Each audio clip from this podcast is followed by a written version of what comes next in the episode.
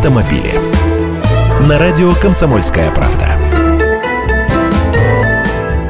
Здравствуйте. Не хватает денег на новую, купи бэушную. По такому принципу поступают автомобилисты, когда машины в автосалонах дорожают чуть ли не каждое полнолуние. Эксперты говорят, что в ближайшие годы продажи машин с пробегом будут расти примерно на 7 или даже 10% в год. Но это коснется старых машин, которым больше 5 лет. Но больше всего людей интересуют трех или пяти летки. И вот здесь как раз предложение будет сокращаться, потому что с 2013 года продажи новых машин неуклонно падают, да и владельцы теперь не спешат расставаться с машинами, пока те всерьез сыпаться не начнут.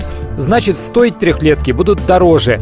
У рынка свои законы. Но и от самой машины многое зависит. Продать какой-нибудь экзотический по нынешним временам Citroёn или Fiat, да еще голубого или зеленого цвета, будет проблематично. А Ford Focus с руками оторвут. А в это время в Ассоциации автодилеров РОАД предлагают записывать реальный пробег автомобиля в полис автогражданки, а тех, кто скручивает пробег, наказывать. Их цель понятна, автосалоны тянут одеяло на себя, хотят пропустить через свою кассу все 5 гуляющих ежегодно по рукам подержанных машин.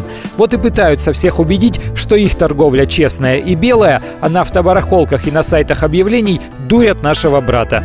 Я Андрей Гречаник, автоэксперт «Комсомольской правды». С удовольствием общаюсь с вами в программе «Дави на газ» ежедневно по будням в 8 утра по московскому времени. Автомобили.